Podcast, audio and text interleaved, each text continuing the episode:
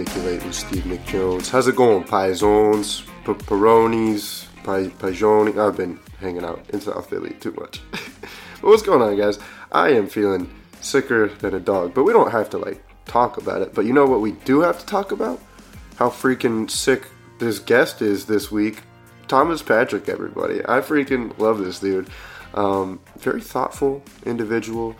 He he really does. Like you could tell when he talks, like how much he thinks and how much thought goes into what he is trying to express. So really appreciated having him on. Uh, a lot of good stuff regarding creativity, which is, uh, if you've been following this podcast at all, a lot of the base of what I like to talk about. So uh, it was good kind of getting back to, to my roots a little bit. Um, thanks, Thomas Patrick, for uh, coming out here and being open to talk about these things with me. Um, great conversation, very uh, introspective, and you know, hopefully, when you listen to this, it makes you think about your life a little bit too. So enjoy. All right, and we are good. So, welcome. How, how, howdy, Thomas Patrick. That's my favorite way. Do you notice that I say that every howdy. time? Yeah. yeah, it's really just like, um, like within comedy at least, or like when you're in a new group of people meeting a lot of people, and your Instagram is your name and it's hi Thomas Patrick. It's just the easiest way to remember, and it works perfectly. I love it. yeah, I changed it a couple times. I was like in search for the one that would stick Mm-hmm. And some of them that I had before Howdy, mm-hmm. yeah, were just strung off of a bit of whatever I uh, thought would be catchy or whatever. Yeah, that's fair. Like, Howdy is the most authentic. Yeah, yeah. Thing for me. I do like the the ones that are bits. Like uh, Jackson Crutchfield's is like Chili Nelson. Mm-hmm. Uh, I've ever heard uh, Party McFly. That's yeah. always a good one. Uh, Trilly Ray Cyrus. Yes. uh, but yeah, man. Um, thanks for coming out uh, and recording with us. Yeah. Uh, I do appreciate that. So thanks tell us, um, yeah, I uh, tell us what we're going to be talking about today. Um, well, I know we're the basis is creativity. Creativity, correct, right. And uh, let's let's get a little bit of background on you. Where'd you grow up, and kind of when did you start developing some of these tendencies that you have led into now? Yeah, so I a little bit about my background. I grew up in Virginia Beach. My dad was in the Navy, so I moved around a lot. Uh, but as a kid, I'm from Louisiana. That's like my direct family. Yeah, that's much. where you feel like home home is. Um, I mean that's where we're a lot of our family reunions. Okay. We're either in Louisiana or wherever. Uh, one was in West Virginia, but that's because my aunt lives there. Yeah. But yeah, my family spread over. But Louisiana. Louisiana. That's, that's fun. Yeah. yeah. yeah. So but south. So you kind of grew up in the south for the most part. I'm definitely a southern. a southern belle. I am. Yeah. Yeah. nice. That's awesome. Hence howdy. Yeah, well, fair enough, fair enough. Yeah, I'm from the Midwest, and we still use howdy out there. Yeah. But I was like, as a kid, my dad would use it. I'm like, Dad, you're not, a, you're not from Texas. Get out of here. I'm Woody. Howdy, howdy, howdy. Well, Midwestern and Southern values, I would say, are very similar mm. in some extent. Um, How do you think they're different? Um, I would say whenever, because I don't, I don't venture to the Midwest too often. Yeah, you don't need to. But when it comes to like hard work, yeah, or like ethic, like work ethic, work I would ethic. say is very similar. Interesting. Yeah, yeah, that's fair. Yeah, yeah, it's like what you can create yeah. Whether it's like from your hard work or from an imagination, I guess is similar. Yeah. So that's one thing I noticed. Like I, so I've been, I just hit episode 100, and uh, I went back and listened to a lot of my old podcasts. And one thing I listened to this one where it was like right when COVID hit. And before that, I had like an internship in New York, right? But I was graduating. I'd been in Ohio all my life, and like one thing I said that like stuck out to me, it was like in Ohio or Midwest area, you kind of like to grow, you have to make yourself grow basically, and you have to do the things where is if I were to move and put myself in an unfamiliar situation, it would just naturally happen. Uh-huh. Uh, and that was something cool that I said, but also I was like, oh, that was very naive of me because you still got to put work into everything out here too, and you're getting slapped around by the world left and right too. So Yeah. yeah, that was a that was a fun uh, reminisce. But anyways, enough about me. So you grew up in Louisiana, and uh, I mean moved around all over the place. Um, when you were a kid, did you have a direction that you like? Did you have a dream or anything like that? Um, I don't know if I could pinpoint a dream when I was a kid. I always had an imagination when I interacted with my friends. Nice. Like, we would do just kind of random. And honestly, also, I think just kids in general are just imagine more imaginative. Of course, right. Uh, I don't know if it's innocence or uh, I, I don't know what it is, but a lot of like I would put on like I would put an idea and then like we would act it out like nice. in a way. It sounds super No, no, weird, uh, that's kind of what I mean. I used to go into my grandma's basement and like dress up with whatever costumes and shit they had down there. Yeah. so, Yeah, yeah. yeah, definitely. And then and then you get all the attention, of course, from the adults. Like, oh my god, look at you know them putting together. They like to see any display of. Uh, at least my parents were very um, um, supportive of any display of like creativity for sure, yeah. but also work ethic for sure. Yeah. too. Also like games or like the word play, like Mm-hmm. playing with friends. I was also I was always looking for ways to just have fun in creative ways, like whether it be with action figures or like even the most simplest boy activity, playing war. Yeah. Like we would have like fake guns Nice. would be outside like making forts. Yeah, I see your gun tattoo. Yeah. it's nice. Yeah, no, that's super fun, and like that's where I think um, a lot of. I mean, this is gonna get super broad, and we can kind of reel it back in, but like a lot of kids nowadays have games given to them, or Yeah. things like even just toys in general that aren't necessarily screens, but it's like. Like you said, in the especially I feel like in the South or in you know very suburban or open areas, it's like you gotta you gotta make games, you gotta have fun, you gotta I mean, even kickball was just super fun, but I mean, that's again different, different topic for sure. Um, I want to narrow it back down into you though. So yeah, growing up, playing a lot of games. Uh, in high school, how'd you spend most of your time? So in high school, I did creative wise. I was in chorus, Oh, nice. so I can sing. I don't really sing a lot, But you can. As an adult, I can, yeah, Yeah. I can read music. You bust it out when when a popular song comes on the radio. I'm like, Thomas Patrick. In the shower, Yeah, in the shower. Fair enough. That's the best place too. yeah, shower karaoke. Mm-hmm. but I definitely so like chorus, singing, uh, but also drawing, painting, Nice. different mediums of art. Yeah. were, were your parents fairly supportive? Yeah, my parents really just trusted me in my own devices for the most part when it comes to like education. Nice. Um, I always did my homework. right. School wise, I never, they never were had to like get on me. Decent grades. Yeah, Alright. definitely. Yeah, I was in AP classes. Oh jeez. Um, definitely Are you the oldest? A good Do you have student. siblings? Youngest. So I have one older brother. Wow. He's a genius. Oh really? He's super smart. Oh wow. he's very intellectual. I just happen to get good grades, Okay. honestly. Yeah. And then was always conflicted because I was gonna go to art school and I did, but I just I didn't finish. Oh But, wow. Um, So you graduated high school with the intent to go to art school. Yes. To do what at art school? Like So- painting, or was it for? um, I- my my goal was color Okay. and textiles. Yeah. Uh, yeah. Okay, that's cool. Yeah, And um, yeah. So and then so like what happened? I dropped out. um, no, I my high school life. So I'm gay, Okay. and I grew up very Wait. religious. Wait. Yeah. Okay. So anyone listening, surprise. um, but yeah, uh, my family life and and myself, like I didn't graduate high school living with my direct family. I had a friend whose mom took me in Oh, because I was kicked out. Wow. Um, I was gonna ask if you considered your if you had like like I, I just assumed you know supportive parents and like I don't know that's so yeah I'm Yeah. sorry that's rough it's okay. I mean, I say it's okay. It's not okay. Right, it is not okay to kick your kids out until they're ready, I guess. But Yeah. In certain degrees, every situation is different. But Right, but you, I mean, at least you had another family that were able to take you in. Was it a good friend of yours? very good friend. Okay, Yeah. nice.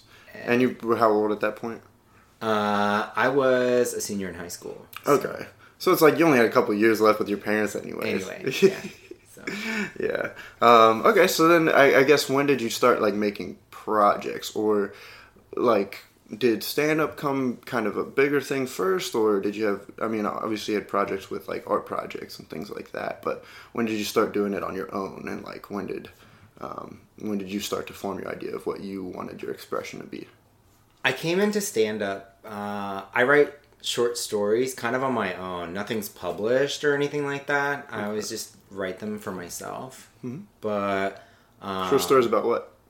well, that's Everything. Well they range. So the tones range. So I started doing stand up. Uh, I had moved to Philadelphia, not in like the brightest time in my life, but uh, I was going to comedy shows Gotcha. seeking laughter just as an audience person. Okay. But then in my writing, if uh, I was writing something where I wanted to see if the tone of what I was writing was funny, Mm-hmm.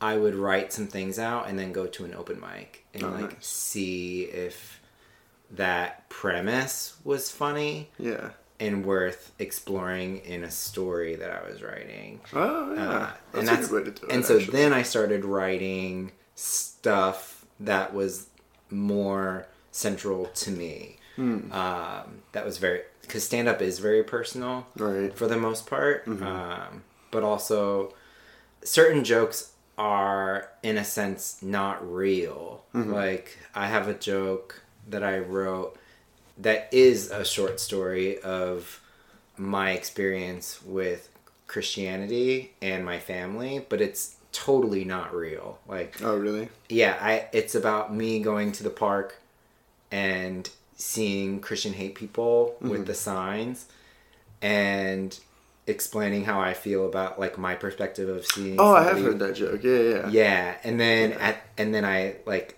do like a misdirection like oh it was my mom holding the sign Yeah. but that's not real like my Right. my mom is not that hateful Yeah. but I wrote Well, it's like almost a hypothetical because that's a Yeah. situation that could happen for sure. yes Yeah. those people are generally speaking someone's parents Mm-hmm. and Oh, i did experience a level of right, right. judgment So there is some truth in that story for Yes. sure. Yeah. and that's kind of how comedy can be for a lot of us Mm-hmm. it's writing something that represents something real yeah, definitely. Um, I, I mean, I'm still very, very new. How, how long have you been doing stand up actually? Stand up uh, for i had my three year anniversary this year Oh, nice. So going on four years of doing stand up, Yeah. open mics, and all that stuff, uh, That's awesome. shows and all that. But storytelling, though, Mm-hmm.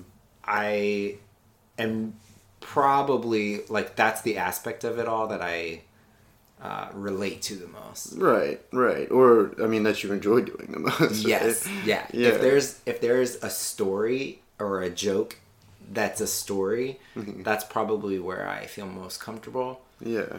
Yeah, so I mean, when did you start like like piling up stories? You know what I mean? Like realizing like, oh, this is a thing, you know, that I love doing.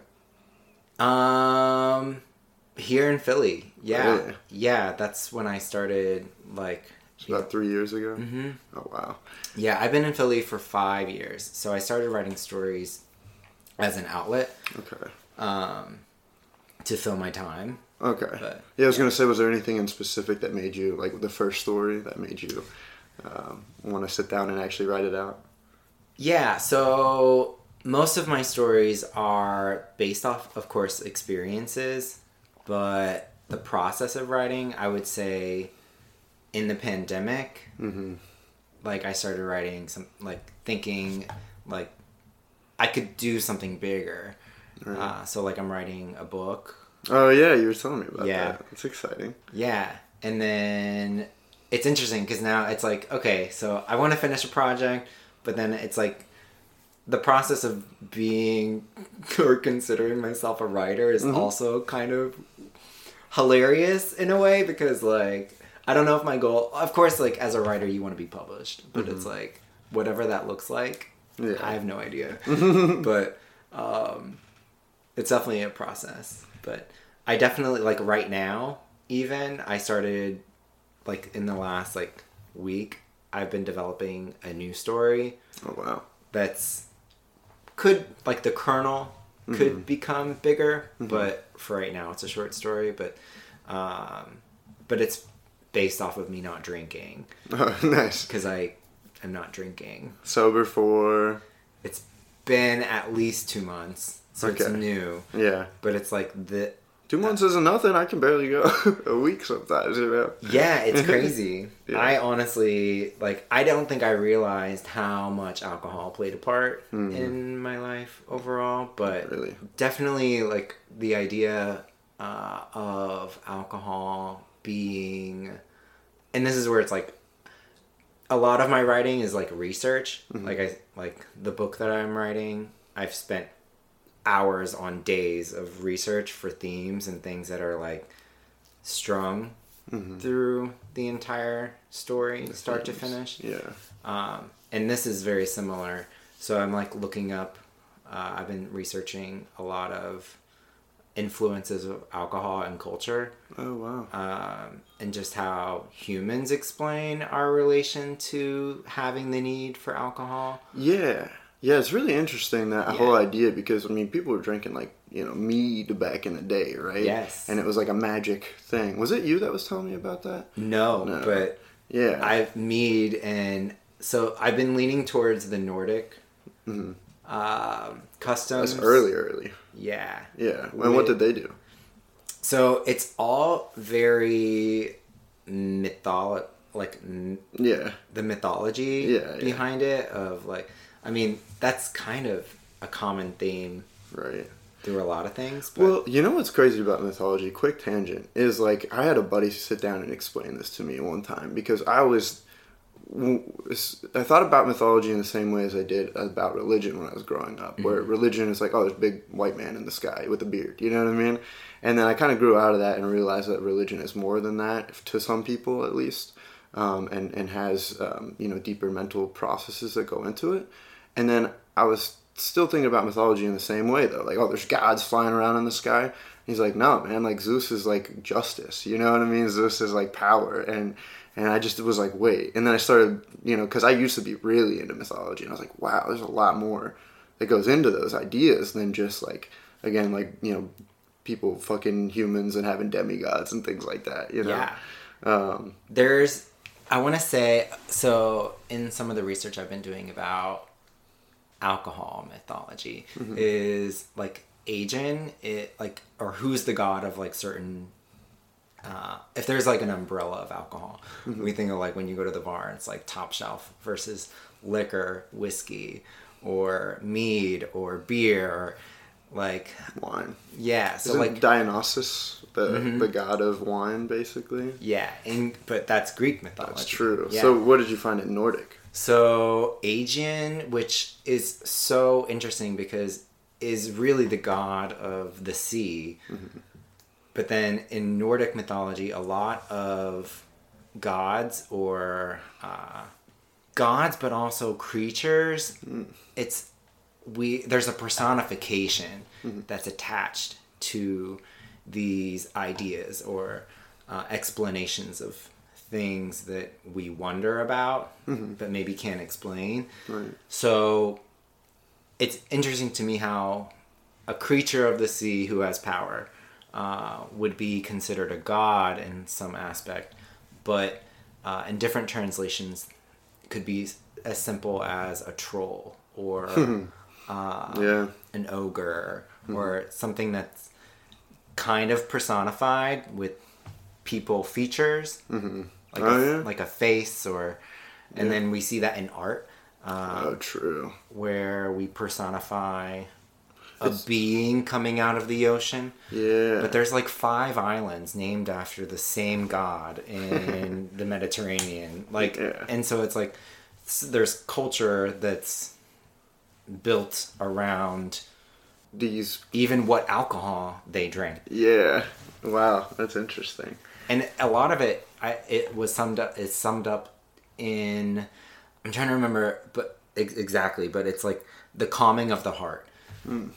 Was one translation that i was reading recently Is that of like of alcohol or? yeah yeah Oh wow. was like the reason or like the benefit Mm-hmm. of drinking was or one of the original reasons we drink Yeah. is to calm the heart yeah. and it's like cause and effect and then it's like okay well why do we need to calm the heart Yeah, I heard this line recently from this. Uh, I forget what what song it's from, but it's uh, "Life's a bitch and then you die, and that's why we get high."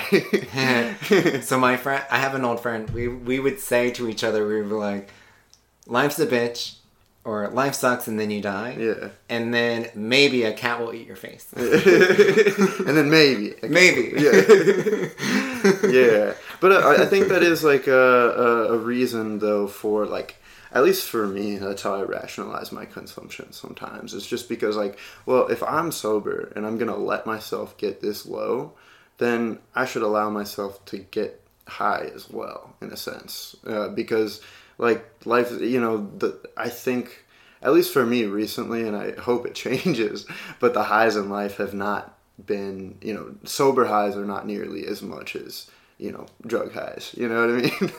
and to, to be able to deal with those low lows that you get with sobriety or, um, even when you get low on depressants or whatever, or anything like that, it's just like you got to have the highs to cancel them out. And I know there's some th- something to be said for like seeking pleasure in a sense, but I think it's more of seeking a distraction and a like a like a high. You know what I mean? It doesn't have to. A high can just be a, uh, without any negative connotation. You're allowed to have a high. You know. Um, well that's that kind of ties directly into creativity because the like let's say you're going to a museum and looking at a painting that strikes something so like standing in front of something that someone made uh, can strike an emotion or mean something but that pathway to the emotion as an audience member is different for someone who creates it yeah, yeah, I could see that. So how does that relate to sobriety? Um, mostly, I'm experiencing prob, and I I have to be careful how I say this because I I, I make myself sound like a huge alcoholic when I say I'm not drinking in this way, but it's not like I drank every day or needed alcohol, but the uh, frequency of drinking to not drinking at all, there's just certain emotions or memories that are tied to emotions that I'm just navigating differently now. Uh, where if something like where at the end of the day where I might have a glass of wine, taking that off the table, uh, if I have a memory that comes to me or an emotion that comes to me that I just haven't felt in a while, Yeah. or the first time while I'm sober, it's like, okay, I have to navigate this without wine or Yeah. tequila. Yeah. Tequila. Love tequila. Right. Yeah. No, I, I definitely um I don't know if I have experienced it in the same way, but I definitely agree like there are times where like I'm say just like stoned or something and a thought comes to me and I'm like, wow, that's a really good thought. And in, in the moment, I get like really caught up in it and really like emotional about it. And then say the next day is, you know, I'm sober and it's just kind of like a faded memory or like a, um, a scribbled memory. You know what I mean? It's just not very clear. And uh, is opaque a word? Opaque's a word, right? Yeah. um, so yeah, that's kind of something that I had realized with sobriety a little bit as well, where like, and I'm not even close to two months sober, right? But like, if you know, you go, I was talking about with Na- Naeem actually. I think you were there. Whereas like, if you go like a day without drinking or smoking, right? You wake up, you get like a decent night of sleep or something like that because you know you weren't drinking or smoking, but um, for the most part, that's what usually put you to sleep before. so it was like the sleep wasn't great, but you wake up and the next day you still feel kind of groggy and like kind of like damn, like I've felt like this before, even with drinking. You know what I mean? Mm-hmm. But then the day after, it, things become a little clearer, um, and things, as opposed to like with weed, I think especially is like the day after, even if you don't smoke for two days, you can still feel that it's harder to collect your thoughts. Whereas if you go three, four days without it, you can be like, you can take like a deep breath and kind of collect yourself a lot more quickly, I guess. Um, and I think that definitely ties into, you know, if you have a thought that is a kernel of a story or a kernel of something, mm-hmm. when you're in a foggy state, then that idea comes up and you're like, you're like, wow, this is a really good idea. I should write that down. And then you don't expand on the thought anymore. You don't, yeah. you don't follow through with any other thoughts. Or if you don't write it down. True. or yeah. if you don't write it down. Yeah. Not writing something down, I would say, is like having something whether it's the note section in my phone yeah. or an actual notepad mm-hmm. um, it's so helpful it's i i prefer notepads just mm-hmm. because i can uh, i don't know writing it down with my own hands i guess and that like with a stylus and all of that stuff it just seems way more connected to mm-hmm. my mind and my memory but oh yeah definitely um that could just also be because I hate computers. well,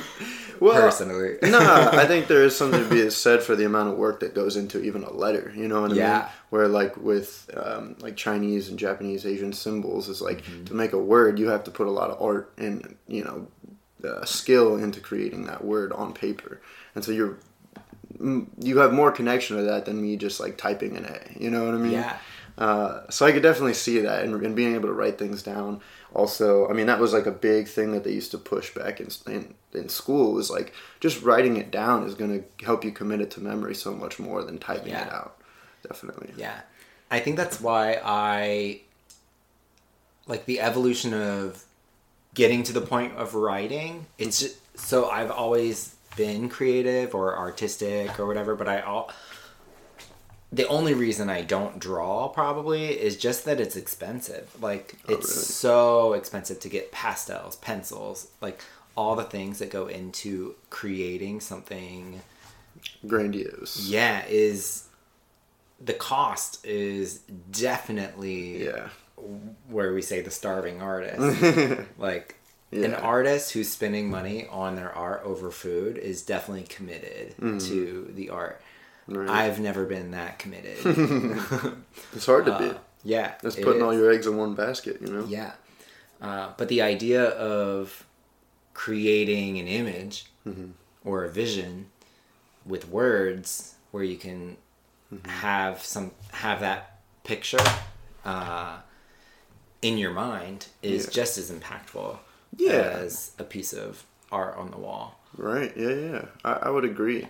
Um, especially if it's worded in the way that um, like talking about those emotional connections you know what i mean? Like um, the audience is going to be able to um, even if you are expressing it say whatever you need to say in like a paragraph you, some of the words that you think stand out might be different than what an audience member would think you know would be standing out to them basically. Absolutely. Yeah and connect to them in a completely different way for yeah. sure.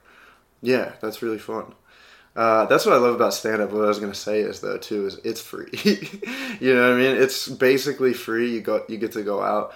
The biggest thing is the amount of time, and then also money spent on alcohol. And if you're not doing that, then that's you know something that you can get up, say, express yourself, yeah. and put it in a way where you get immediate feedback from the audience, and actually kind of like I would I like what you said where you have like a kernel of a story idea. It's like, well, I'll try it out, see if people in person react to it and then you mm-hmm. can like expand on that later which is really cool yeah, yeah. some of some of uh, the expansion or uh, of a joke or the life of a joke mm-hmm. and how it can build into something that you maybe didn't expect when you mm-hmm. first wrote the i or the kernel or the idea mm-hmm. the premise uh, it's like how far can you push that one idea, and that's why I think, uh, of course, like open mics and feedback from peers. I think that to me, that's where I always think that there should be a level of humility,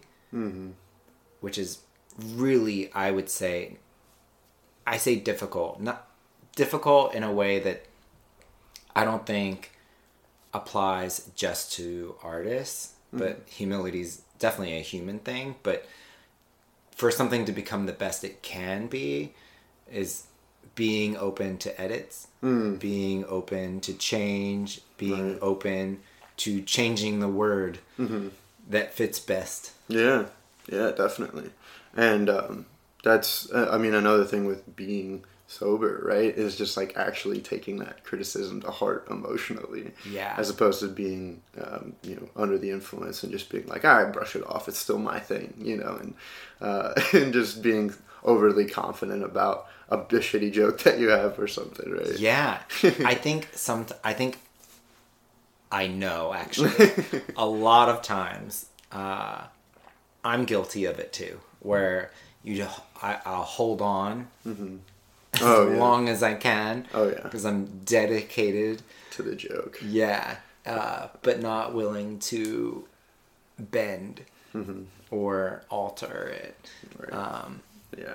but there's also just with stand up there's to get what you want of course like in stand up or comedy the goal is laughter Right. like that's ultimately what we want Mm-hmm. and that laughter in the room uh, it's a vibe it's a energy it's there's so much that goes into getting a laugh Mm-hmm. and taking into account of where you are the atmosphere Mm-hmm. that's probably definitely more uh, stand-up specific but Mm-hmm. um, as a performer i don't know i think about like shakespeare and these like a Plays, plays, right. and um, the Yeah. amount of the amount of work and like effort that goes into not only keeping somebody attention for more than five to ten minutes, Yeah. like fifteen minutes, yes and controlling, keeping the energy up so they want to keep paying attention with you. That's the thing that like I don't know within stand up is like there's momentum, right? And you can like build momentum and keep it going once you've kind of got it and get to the end of your set and you know you have ups and downs but for the most part the audience wants to hear what's what's coming out of your mouth next. Yeah. Whereas with longer productions, plays, uh, movies, things like that, is like you need to give them time to breathe. You need to do that without them completely disassociating from the story. Or Yeah. um, so yeah, there's uh, so much that goes into that. Have you considered like writing a play? Is that like something that's been rolling around? Is that why you brought that up? I mean, maybe things. I mean, I think uh, writing f- with characters in mind. Um, so, like the book I'm working on, for example. yeah. So Like, what is, what is this? Book? so the book is based off of life experience, but the main character, the protagonist, is someone that's extremely close to my heart who's passed away, but it's based off of that person. And there's parts of the story where the there is a character that's based off of me and I had to be really willing to let that character look bad Yeah. uh, in both aspects Mm-hmm. because the flaws have to be present and that's Right. part of Probably found out a lot about yourself when- Yeah. when you're writing that character. yeah Yeah, I could see that, and how you're like, wow, I don't even want to like admit to my own flaws in a like a, a fictional character like version of myself.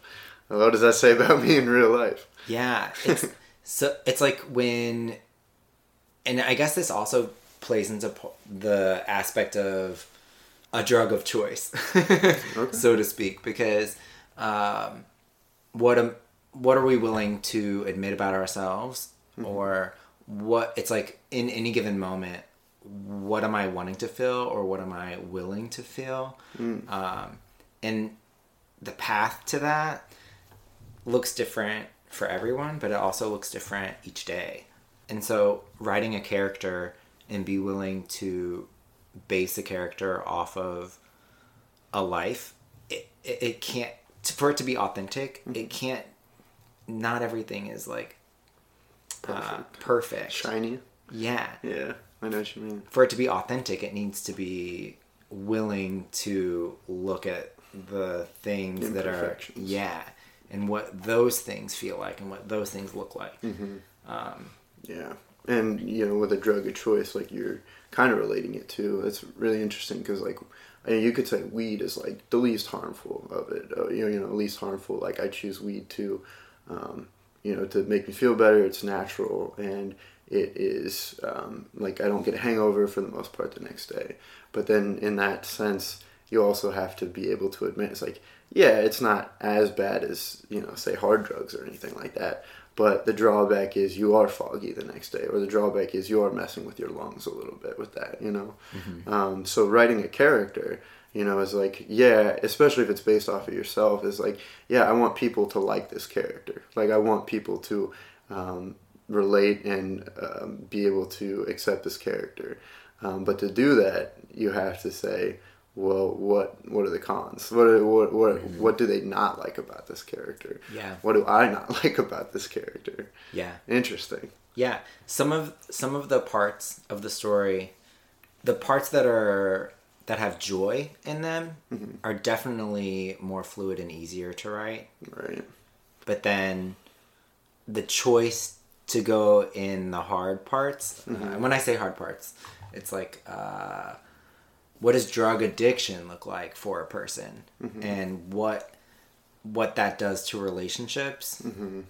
Kind of the darker, the darker Yeah. areas of things, and I think that's probably what helps with you and I being comics is just being able to kind of laugh at some some flaws that we have, you know, and be able to put that into, and that's what I I think one of the hardest things to do, but what I really love about, um, say, there's a lot of TV today that's really good at it, like Atlanta. I don't know if you know with Childish Gambino or Barry or something, but it's generally these deeply flawed characters or flawed situations that or people are put in, and they're dark situations. But being able to just make people like buy into that and feel the, the heaviness but then relieving it with just a little bit of tension you know what i mean Yeah. or you know like oh there's like a realistic thing that that's something funny that i probably would have said or thrown out there as well you know Yeah. it's in those moments relatable. Mm-hmm. If Yeah. you, yeah, Absolutely, because I mean, there's movies that I've watched too, or stories that I've, you know, read where there are very serious situations, and it's a like a an overly um, in your face drama, and a lot of times it's hard for me to relate to those because you're not you're telling me in this whole story, this whole world that you've set up, there's not one person who's going to crack a joke about you know something messed up like that. Yeah. You know what I mean? Like alcoholism, like especially like addiction. I mean, terrible. Addiction's awful, and you hate to see people go through it. And it's the hardest thing for them to get out of. But some parts of it are funny. You know what I mean? There's hilarious stories of coke-filled drug nights. You know, like, um, you know, blacking out is of course a terrible thing. I hate, um, you know, I hate to hear bad stories of people blacking out. But sometimes you do funny shit when you black out. yeah. I I always so my view on blacking out is that the road to blackout in my lifetime, I would say, is I didn't always black out. Like the idea of a hangover, mm-hmm. like it's like building a tolerance. Mm-hmm. So getting to a blackout yeah. is definitely a feat. like, like, It's an accomplishment. yeah, like if you got to a blackout, wow. Wow, you really did something. Yeah, like you've been doing this a while. Yeah. That's pretty good. Yeah, I like that. That's hilarious. So, so the book though. So, getting back to it, um, you know, what do you want the book to become for you? Uh, I want it to be, in the most personal sense, it's a gift to this person. Okay. Because the idea it, it came in pandemic when I was like high out of my mind on the floor. Literally, I was on the floor, on my back, and was just laying there. And I think I had done. It wasn't even that I had smoked weed. I had had tincture, and it was like tincture is like drops, THC drops, Oh, interesting. and it was like my first experience with the drops Mm-hmm. and hindsight it's probably the most i had ever taken at one, at one moment uh, therefore was completely content Mm. being just motionless yeah, melting into the floor. yeah Yeah. and just thinking about life and thinking about not just life but like i mean the pandemic is a time for all of us where i don't know if for me i've lost a few loved ones but losing someone makes me think about losing i'll say his name will uh, william kraft uh, losing him was paramount for me and uh, I've always thought about what my life would be like if he hadn't passed away and how different would it have been and what path would that have looked like and I would be so foolish to think that we would even be together still because relationships end all of the time. Uh, so if he had lived, we may not even be friends today. Right. but you didn't get to see There's no out. way to know. out, Uh, right. So to you, this is definitely a way of closure in a sense, but I mean that's not going to be until you're almost done with the story. In a way, it's processing the future that could have been for sure. Yeah, it's a future that's more so for him than me, and Gotcha. And that's where I had to really be mindful that it's like, okay, what good could I give him Mm-hmm. in this story? Oh wow, painting him as a also an imperfect Yeah. as well. What good can I give him, and what bad Mm-hmm. experiences exist as well? Right. And coming to that conclusion in the process of telling the story was pr- very like like the climax of a story or like uh, not just from an audience perspective reading Mm-hmm. the story but also this character in it like what like um, the reality of it is we all feel stuck Mm-hmm.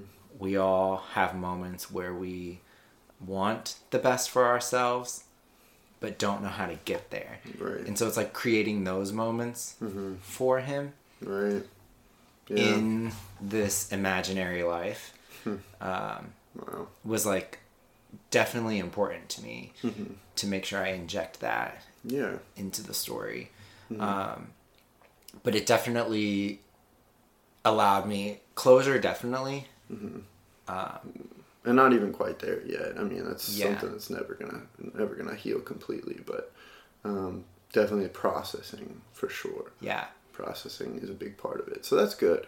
And I mean, that's good that you've kind of realized that uh, you know the the positives and the negatives that you have to include in this, um, because that's that's something where so I mean, kind of relating. I mean, this is you know an internal struggle that I had where I went to to juvenile detention, and immediately after that whole thing was over, telling people about that was just like I'm just gonna joke about it. You know what I mean? I'm just gonna laugh about it, and I'm just gonna you know be the funny guy and you know tell people it wasn't that bad, and you know things were were light and whatnot. But in reality, you know that was a terrible terrible experience, um, and something I created. Um, when I started this podcast, actually, this podcast episode I did called the Juvie Story, where I got like inebriated. I did like a drunk history version of it. It's pretty cringeworthy. I wouldn't listen to it, but um, but getting it out and telling the funny parts along with the very serious parts that were intense for me was I processed a lot more than I had realized just telling that story. Um, there were things that I had forgotten about that I brought up, you know, while I was doing it, and it was like, wow, that was not something I was expecting at all. So I definitely relate to that um, with the processing it, and I think there is something to be said where is maybe you'll never fully get over it or fully heal from it, but I think there is something to be said where processing it and then kind of shelving it as part of you, you know. yeah. It's part. I mean, it's definitely part of the human experience of whether we find levity in a situation, um, but also all of us experience loss. It's a common thing. That's Um, true.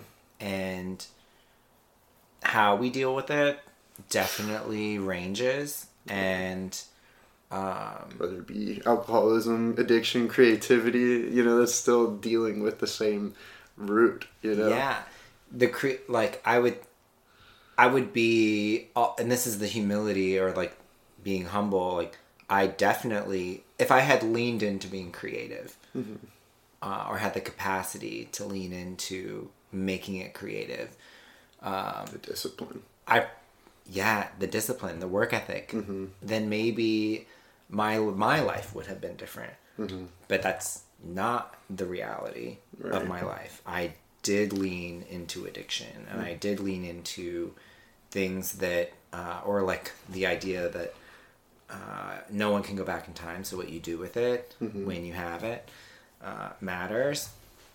But I don't think I would necessarily change my path. How it happened, right? Yeah, Because it led you to where you are now, to that realization. yeah. Which I think is a great, a great I don't. realization. I don't know if I would be able to write a story that has the depths of disappointment Hmm. or being feeling stuck or um, not knowing what the future holds.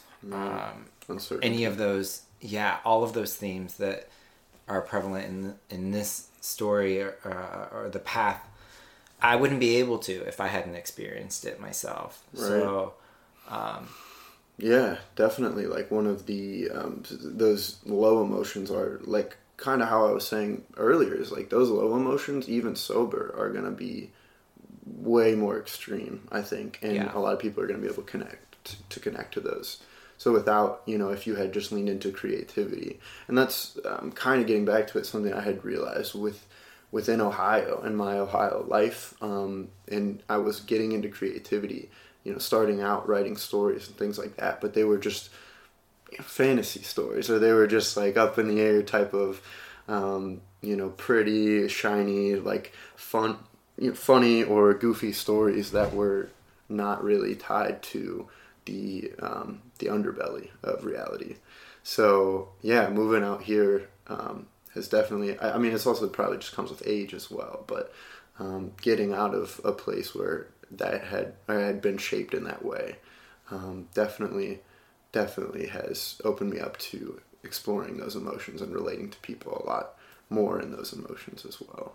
yeah And I think that's a good. Uh, I think that's good. Um, I I'm glad that you are getting through that now, and I'm gonna g- continue getting through that. And I think the main takeaway is, I think we should, of course, strive for creativity and using creativity as a tool to help you, um, you know, process and move on and move forward. But you have to appreciate that without the underbelly, without the emotion uh, and negative impacts and uh, situations that have happened to you, um, then you know it's not there, there's got to be some sort of balance because you're not going to achieve what you want to achieve in one direction without having the other side of things. Yeah, yeah. absolutely Yeah. Um, yeah, so I uh, I'm excited for this book. I know it's probably still kind of um, yeah it's in the works what's great about it is that I have an outline, and this is where, like, I allow myself to be distracted in a sense, but also, um, in my own life, like, so I I put it on the shelf consciously, mostly because the last like six months, I don't know. I just I don't know if I think I would be doing the story a disservice if I was rushing it right. and I think that's also like kind of the process. And this is my first bigger story. like I have like there's a difference between writing a 20 page Oh yeah. short story Mhm. and getting to where like on an estimated scale the story is going to end up being over 300 pages So it's getting getting a third of the way done is an accomplishment. Yeah. But knowing that it's like okay, measuring it that way and making it measurable is like okay, like I'm a third of the way done, but definitely not one to rush. And also uh allowing myself to know it's okay to have like a side like side things. Oh yeah, yeah, of So- course, of course. Well, it's. I mean, that's one thing that I've learned with. Um, I mean, it's the reason why a lot of people have multiple things going on, right? So if you have a shitty day at work, maybe you don't have a shitty day at stand up, or you have a shitty set, but you know you can come home and write and feel inspired and, and really get it out, or you know one of these other balances and, and allowing you to do these other things for sure. Yeah. Um, and the other thing is that I have kind of experienced um, that I wanted to tell you. I, I read a lot of books about script writing in general and storytelling, and what you'll find is that first third is oftentimes the longest and the hardest because you're establishing, you're setting up this world, you're creating these characters, everything. But once you start to get into the meat of it, you've already set these things up, and now you're just rolling. You know what I mean? Now you're just letting it play out through your fingertips. Yeah. So while it may still seem intimidating, I don't think you should let that discourage you from saying like, "Oh, it's gonna be years and years," you know. Yeah. Um, dialogue is definitely like writing dialogue hmm. is probably in different ways of writing dialogue. So, and then also just like because this is like my first bigger th- like story mm-hmm. where I mapped it out and just like okay, so just like in stand up where uh, my method of writing out the order of what I'm gonna say in five minutes versus ten minutes, um, single word, like a my set list. Right. One word will stand for an entire. Like a bullet point. Yeah. Know what you mean. So it's kind of the same way with writing a chapter. Oh yeah. The theme of the chapter. So I'll ha- I have a set list, if you will, for the story. So it's already mapped out. It's just a matter of writing Right. dialogue and setting and it. So like a story that takes place over the course of a lifetime. I mean, it's a lot to cover. Uh, It yeah, but it's it's like definitely more lucid. This story is uh, versus this new idea that I have that I'm researching on about uh, a character dealing with not drinking. oh wow. That that character is the story is in the span of three days. oh wow. So A lot of a lot of details and punch packed Yeah. into into a smaller time period. yeah, Yeah. Yeah, I could see that being more enticing too. You know what I mean? It's like, oh, I could just brah, brah, brah, and like get it out there. Um, whereas, yeah, with the longer story, it's I, I tried to write a movie, like a full movie script once. I've got a pilot show script out, and I've got a lot of skits, but I've never. I tried to sit down and write one movie story, and it's I, I started it and it's, I've never finished it. I haven't picked it up in like a year or two now. So I definitely understand how it can uh, be very intimidating, and I, uh, you know, uh, respect you for you know putting the effort into it for sure. being willing to like it's like okay like what's because also i it's like okay well what's my process in writing and then i think i even even when it like the details like what a character's name is um So much, so much that goes into it. Yeah, it's a lot. All these little, little tiny things that you didn't think about because you had the you had the idea, and now you it's like, oh, I have to create. Like I said, creating the world, creating the uh, personality traits, creating all the names, the the location, the setting, even you know, all that stuff. yeah. And it's very very tough. But like i said i mean i commend you for um, you know putting work into it realizing it um, looking at it on a realistic scale too um, having other things going on as well being a, Yeah. an active individual in the community you know you've got a lot going on. Um, yeah it's great it's stuff. I would say being busy is probably now an outlet of circumstance but also a matter of it's like we all have a job. Like the rea- reality is that we're we all pay for the life we live. Mm-hmm. And then it's just recognizing that so even like thinking about diversity, mm-hmm. even in storytelling. I don't know why I thought of this, but diversity in storytelling is like being willing to it's like okay i'm going to go deep with my own experience and recognize like okay like this is uh, something personal to me that can hopefully be something that's relatable by most but knowing that it might not be relatable to everyone Right. or accepted by everyone Yeah. um, but that there's so many stories to be told uh, and how we tell them uh, everyone's process might be different oh yeah. uh, but it's like having not just the tools but like the drive Right. to start right. and, And that's what kind of busy, Learn as you being go. busy for you kind of helps with that momentum a little bit. yeah it does Because I because can see that. uh, I, I say that like on a day off Where you just want to collapse and do nothing. Yeah, it's I have to like if I lean into doing nothing, Mm-hmm. I literally will do nothing. yeah. But when I'm busy, I fit in more. Mm-hmm. So trying not to allow myself to be not busy Yeah. helpful. That's good. That was a big theme for me, at least the past year since I've been up here, because it seems like everybody's busy all the time. And for me, I really, really enjoy not being busy. It's important. I mean, the term work life balance and mm-hmm. like it's it really is important to the energy that you put out. Mm-hmm. There, it is important to like take a beat and refuel. Yeah, allow yourself. recharge. yeah, Um, yeah, definitely understand that. Pat, and that's where weed comes in. For That's where weed definitely helps. Yeah, it's like all right, I can just take a take a check real quick and just step, step back for a second with that. Yeah. I definitely agree with that.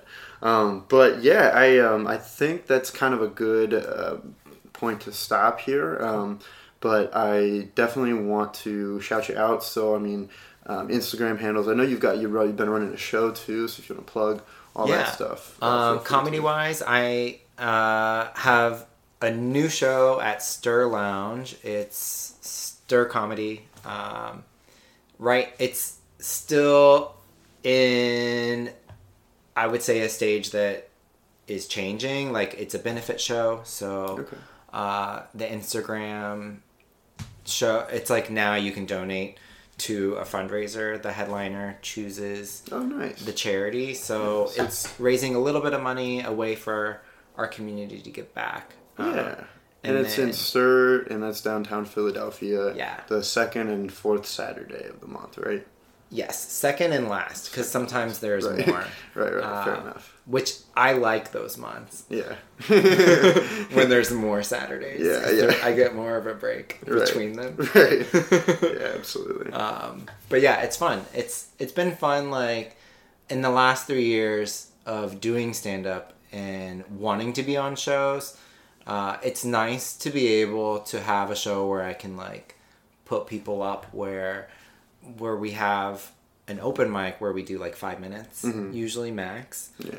because it that allows more people to go up in practice. Yeah. Uh, but a show where we someone can do ten or fifteen or twenty minutes, it's nice to see uh, my friends do more time, and then I mean that's also why I started going to comedy was just to watch Right. it wasn't to perform. Mm-hmm. So it's nice to host a show Yeah. that I can Watch people. watch Yeah. also. Consistently. Yeah, Yeah. and Yeah, that's awesome. yeah. So selfishly, I enjoy it, You're allowed. It's fun. Yeah. Yeah. um, but it's fun too. Yeah. Okay. And then we already covered Instagram handle. Howdy, howdy, Thomas Patrick. Yeah. Check out Stir Lounge.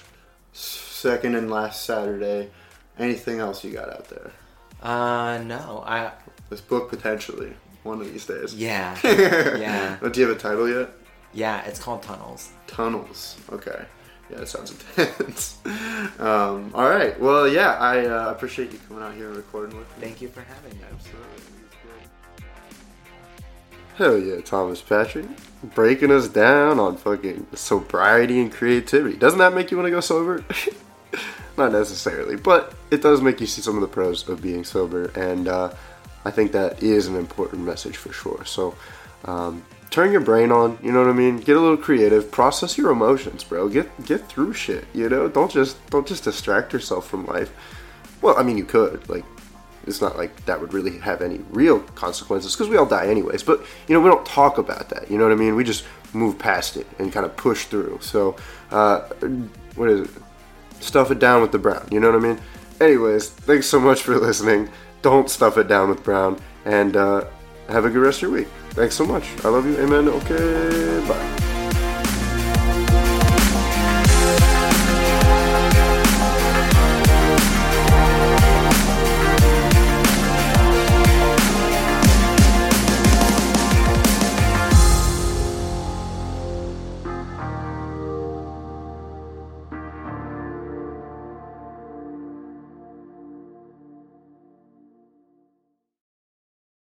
Insurance, in a way, is kind of a pyramid scheme. You think? Kind of, Why's that? because it's like it's like in case. In Like case. it's all in case. Oh, like, true. happens. So Yeah. like, in a sense, if everyone's putting in money, like kind of into a pot, Yeah. you only get access to the money unless something happens to you. That's crazy. But really, it's everyone putting money into that pot, Mm. And then if something happens to you, then you have access to it. Yeah, you got to get other people to sign up for insurance too. Yeah. To make sure that you're you get paid out if you need it. Yeah.